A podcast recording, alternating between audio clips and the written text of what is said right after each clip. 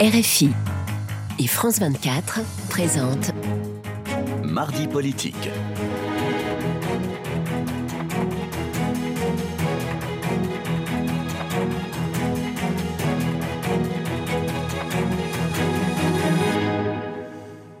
Bonsoir et bienvenue dans ce nouveau rendez-vous de mardi politique sur France 24 et RFI. Et ce soir, notre invité, c'est Olivier Marlex. Bonsoir.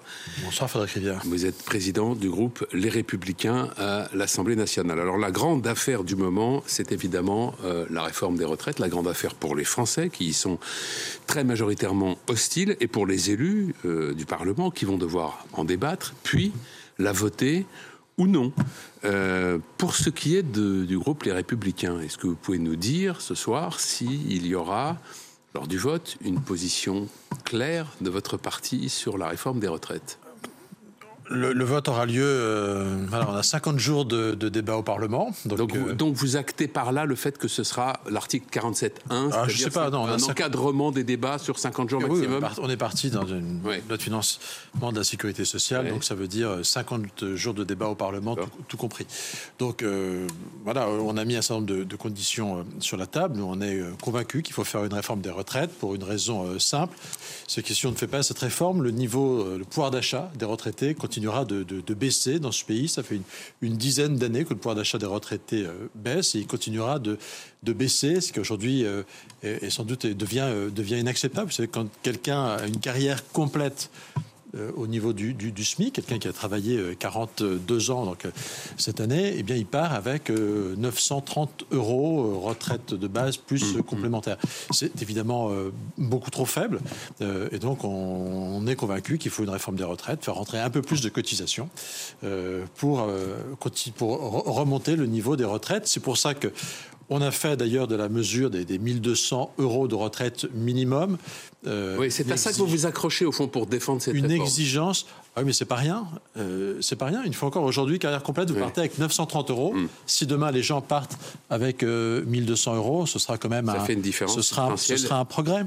Euh, et on a voulu aussi que c'est une condition qu'on a mise, que cette revalorisation, elle s'applique aux, retraités, aux gens qui hmm. sont déjà à la retraite et qui ont des carrières, seulement aux des carrières complètes. Alors, vous n'avez pas répondu à ma question. Est-ce qu'il y aura une position unie? Vous aviez l'air de dire que c'était dans 50 jours, donc il y avait le temps de voir. Mais nos confrères de France Inter, eux, ont essayé de répondre à cette question dès maintenant. Et ils ont demandé aux députés de votre groupe, euh, vous êtes 62 à l'Assemblée nationale, s'il voterait non ou oui à cette réforme, en l'état actuel du texte, celui qui a été adopté hier en, Conseil des ministres, euh, et d'après donc nos confrères, le compte n'y est pas du tout. 42 euh, députés LR ont accepté de répondre à, la question de nos confrères. Il en ressort que seulement 15 d'entre eux voteraient la réforme, 16 se prononceraient contre, 7 s'abstiendraient et 4 sont indécis. Donc le moins qu'on puisse dire, c'est que, en tout cas, au vu de ces indications, euh, le groupe est totalement éclaté sur je, bon, moi, je, partage, je, ne partage pas le. Vous, vous n'avez pas voulu répondre à la question. Non, je n'ai pas répondu et j'ai pas vu 40 députés euh, de mon groupe, mais on dit qu'ils n'étaient pas forcément à côté d'eux au moment où on leur a demandé. Bon, en, tout cas, euh, le, le, fait est qu'aujourd'hui, on arrive euh, au début de ce, ce, débat au Parlement dans quelques, dans quelques jours, hein, en, commission, en commission la semaine prochaine, et qui a évidemment encore beaucoup de, hmm. points à discuter. Lesquels? Vous avez la question, le, sort des femmes, qui est, reste, euh, qui, qui, qui, est déjà à l'heure actuelle euh, insatisfaisant. Dont le ministre Franck Riester a reconnu d'ailleurs qu'elles allaient être oui, désavantagées. on parle d'une situation qui est déjà très insatisfaisante. Vous savez qu'il y a proportionnellement deux fois plus de femmes qui partent à la retraite à 67 ans qu'il n'y a que qu'il n'y a d'hommes, parce que les femmes ont une carrière en général interrompue par des mm. périodes mm. euh, de, de, grossesse et de maternité de, et de congé euh, parental, et, donc elles sont obligées euh, d'aller jusqu'à 67 ans pour pouvoir partir sans déconne. C'est donc mm. une aujourd'hui c'est une vraie injustice, et pour l'instant le texte n'apporte pas de réponse positive à ce point-là. Le Premier ministre a remarqué qu'elle ne l'aggravait pas, bon c'est encore heureux, mais on n'y remédie pas. Il y a une mesure quand même qu'il faut saluer qui est le fait qu'on donnera désormais une année pour euh, congé parental. Ça, c'est important, c'est un, droit supplémentaire. Mais je pense que ça ne suffit pas. Euh, Il y a même des effets de bord, effectivement. Euh, je crois que c'est le, Parisien ce matin qui donnait cet exemple d'une femme qui a commencé à, à 20 ans et qui en fait sera obligé d'aller à 64 ans et perdra le, bénéfice des, des 8 trimestres accordés mm. sur une maternité. Donc ce sujet-là du travail des femmes est un sujet à améliorer.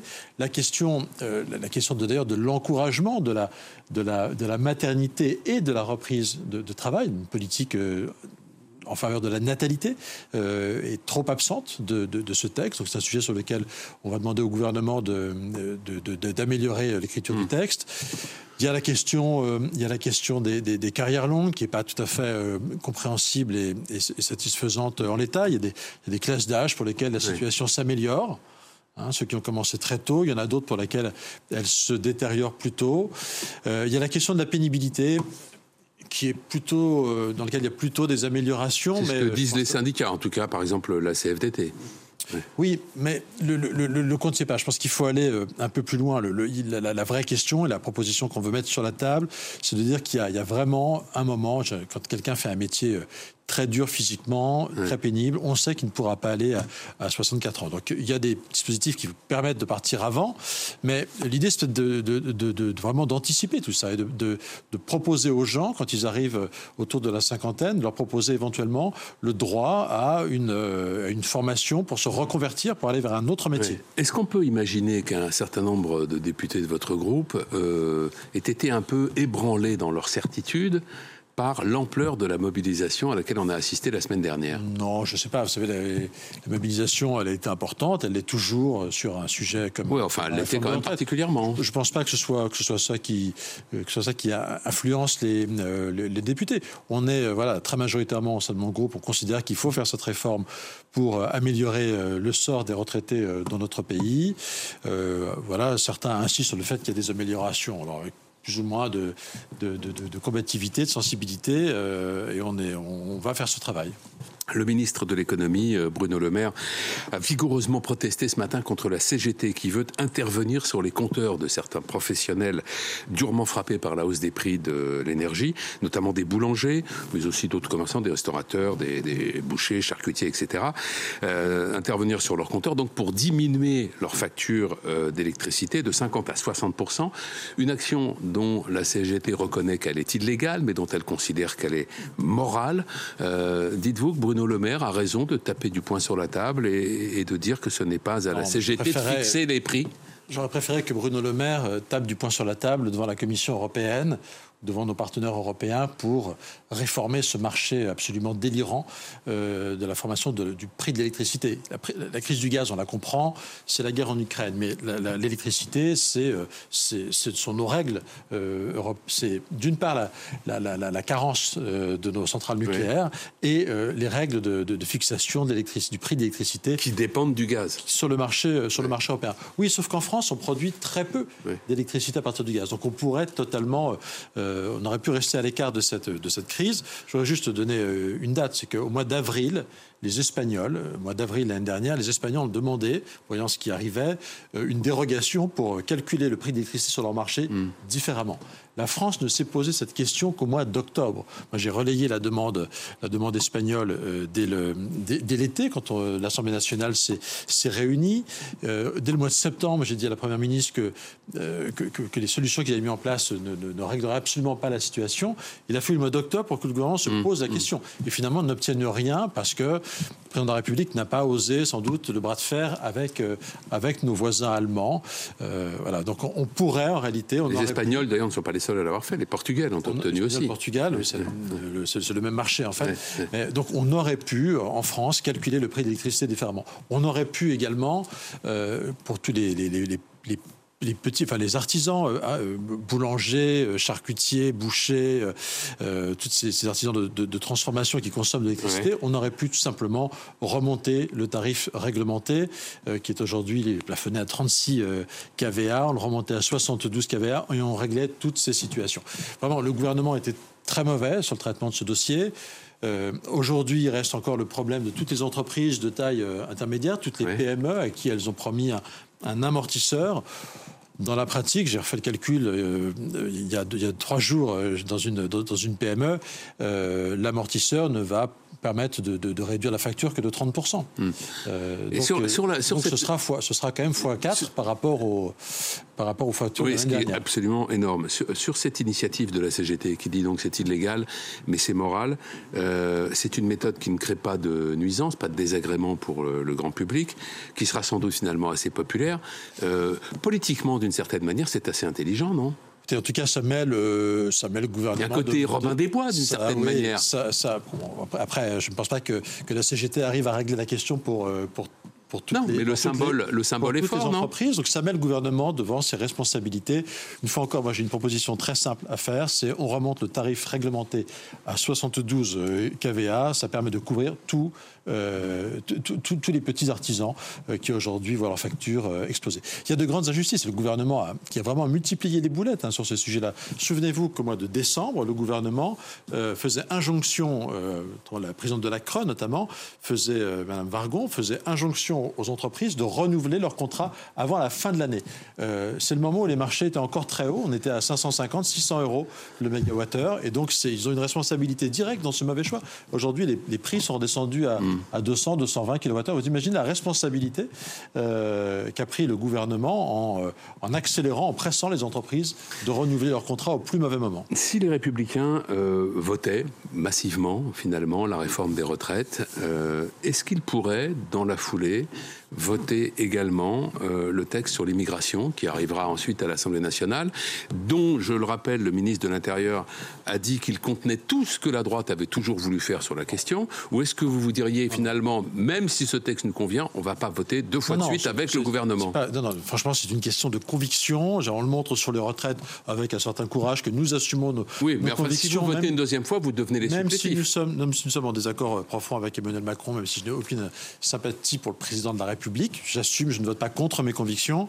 Et, donc, c'est vraiment une formule de la part du ministre de l'Intérieur de dire que ce texte contiendrait tout ce que nous avons toujours demandé. C'est une blague. Il y a, dans ce texte, il y a deux choses. Il y a quelques mesurettes techniques pour essayer de d'exécuter enfin un peu mieux les obligations de quitter le territoire français, des fameuses OQTF. M. Macron nous avait promis 100% d'exécution. On était l'année dernière à 5,6% d'exécution. Donc quelques mesurettes, très bien. Euh, et, mais par ailleurs, des mesures de régularisation euh, des, immigrés sans papier. Euh, c'est vraiment très très loin de faire le programme, de correspondre au programme de ce que veulent les, républicains. Hmm. pour l'instant, le compte n'y est absolument pas. il est hors de question pour nous de oui, oui. et le débat aura lieu sans doute euh, dans, quelques mois maintenant, puisqu'il y a la réforme des retraites d'abord, et ça sera donc probablement avril ou, mai. Euh, la France a fait euh, rentrer aujourd'hui 15 femmes et 32 enfants qui étaient détenus dans les camps de prisonniers djihadistes dans le nord-est de la Syrie. Les mineurs ont été remis au service chargé de l'aide à l'enfance et feront l'objet d'un suivi médico-social, a précisé le ministère des Affaires étrangères. Quant aux adultes, ils ont été remis aux autorités judiciaires compétentes. Est-ce que la France peut peut faire autrement en la matière, euh, alors qu'elle est sous la pression d'instances comme l'ONU, comme la Cour européenne des droits de l'homme et aussi de nombreuses associations. Hmm. Alors écoutez, moi je ne suis pas euh, convaincu, évidemment, pas de la, je suis pas convaincu de la nécessité de ces, de ces rapatriements. Ce sont des gens qui ont euh, choisi de quitter la France, qui ont choisi d'aller faire la guerre, alors qu'il y a une nécessité de, de, de, juger des coupables, pourquoi pas, si tant est qu'on ait toute hmm. l'information. Je parle des gens qui ont voulu participer à des, à des, à des actes de guerre. Euh, bon, voilà. Mais, euh, mais il y a des enfants aussi. Oui, enfin, c'est les parents qui, ont la responsabilité de partir, qui vivent dans des conditions totalement assez terribles. Il faut le, tourner, le, dire. tourner le dos, tourner le dos à la France. je ne suis pas sûr qu'on ait une, une, quelconque responsabilité à, leur égard. Hein. Je rappelle que la, France avait vraiment interdit aux gens de, de, de, sortir. Hein. Mais on peut se désintéresser du sort d'un enfant de 2 ans, de 3 ans, qui vit dans un camp de réfugiés. Bah, c'est la, raison, euh, la raison pour laquelle certains ont été, euh, ont, été rapatriés. Euh, mais enfin, il faudra, il faut en tout cas, moi ce que j'attends, c'est qu'évidemment que la responsabilité des parents soit très sérieusement mises en cause. Mm. Malheureusement, l'histoire a montré que qu'aujourd'hui, on ne sait pas toujours réserver le traitement judiciaire adéquat, y compris aux gens qui sont partis faire, faire, faire le djihad. Hein. je rappelle que la justice a beaucoup hésité sur la qualification pénale à, retenir à l'égard de, de, ces personnes-là. Alors, ce sont des gens qui, ont, qui sont partis dans l'idée quand même d'aller euh, d'aller participer à une guerre sainte et, de, et, de, et de tuer euh, et, de tuer des de tuer des gens. Donc euh, il faudrait être capable de les juger très sévèrement. Malheureusement, comme on est fâché avec un certain nombre de, de services de renseignement, eh bien on n'a pas toujours tous les éléments nécessaires pour pour les appréhender. La France doit-elle ou non livrer des chars Leclerc à l'Ukraine?